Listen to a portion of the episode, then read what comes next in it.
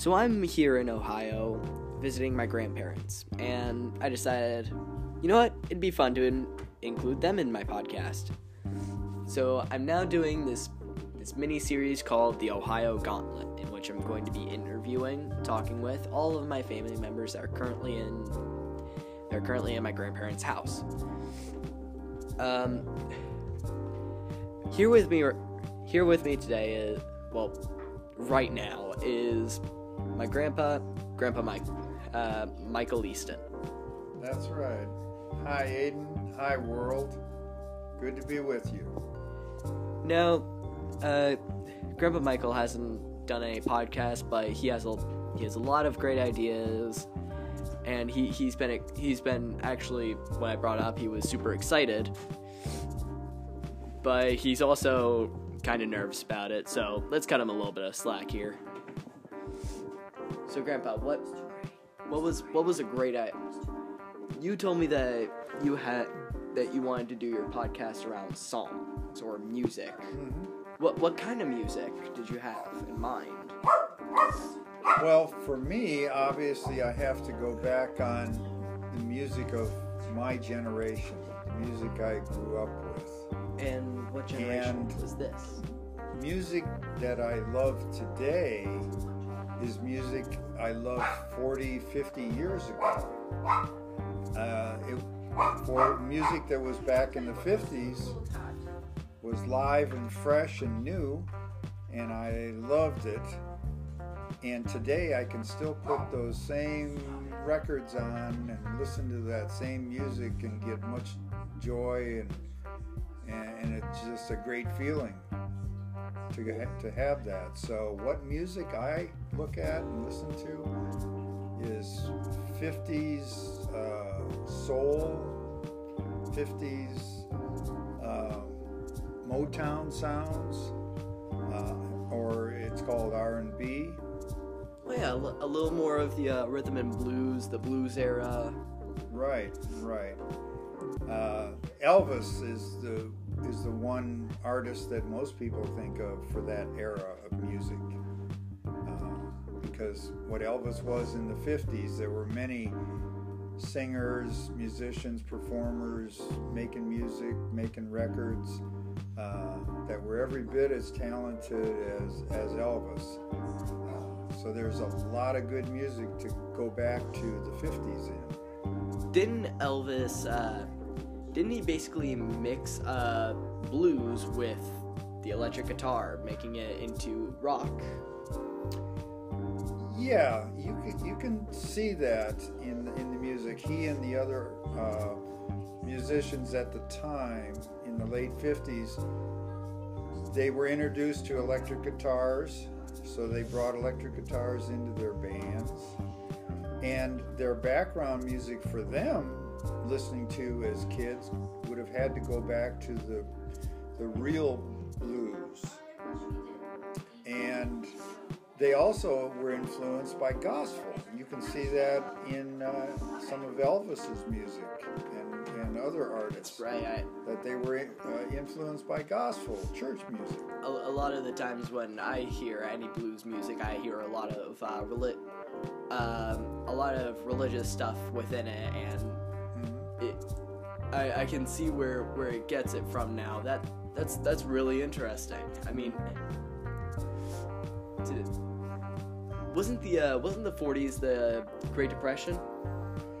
No, the Depression started in 1929 and went through the 30s. The worst of it was all of the decade of the 30s. By 1939, 1940, uh, the country was really finally coming out of depression times as far as unemployment poverty and, and all the uh, problems of it. So uh, that era of the 30s uh, was uh, more influenced like depression music. Uh, a lot of folk singers were singing about the hard times um, at that time. And the blues uh, reflected the depression times in the 30s. Uh, the 40s, when the economy started getting better, plus you have to include World War II 1941 to 1945. That's a big chunk of the 40s. That influenced music. But people wanted to be happy. They wanted to dance. They wanted to have a good time. So swing music that came from the 30s really got to be the popular music in the 40s. Uh, swing music where you could dance, dance all night long, day and night. So that was a happier music that was coming out of the 40s. So how did how did it uh, transition from the 40s with happy swing music into the 50s blues era? Well, you can think of it like maybe different rivers running through a country.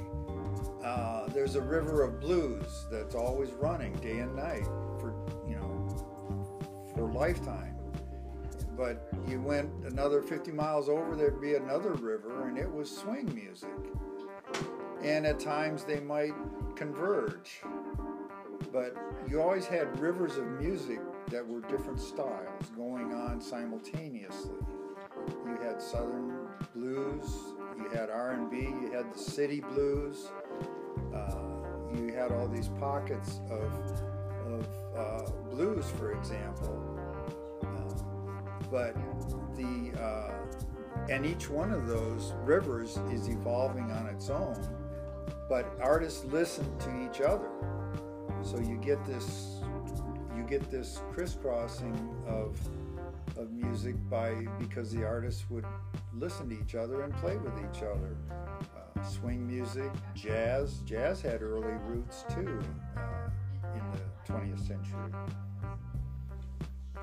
You know, it, it's it's odd to think about how genres of music change. The 40s you had swing, 50s you had blues, 60s you had the Deadhead music. Uh, 70s you had more of disco. 80s it it was the grungier stuff. Finally rebelling, uh, and 2000s it was emo, just legitimately emo. Um, and now on from the 2000s onward, I've noticed a lot of rap. Do you think that uh, rap can have anywhere going back to the blues at all? Well, style wise, uh, they seem really distinctly different. And I'm not a musician, so I can't talk technical music. But from my ear, as just a person listening, they are distinctly different types of music, but the commonality they would have is the story or the subject that they're talking about. You know, human challenge, human suffering, human joy. It's in all those genres of music. So that's something rap and blues would share. Okay. Huh, that, that's that's really interesting to think about. Thank you so much, Grandpa, for joining me today. Oh, my pleasure. Let's rock on. Rock and roll, baby.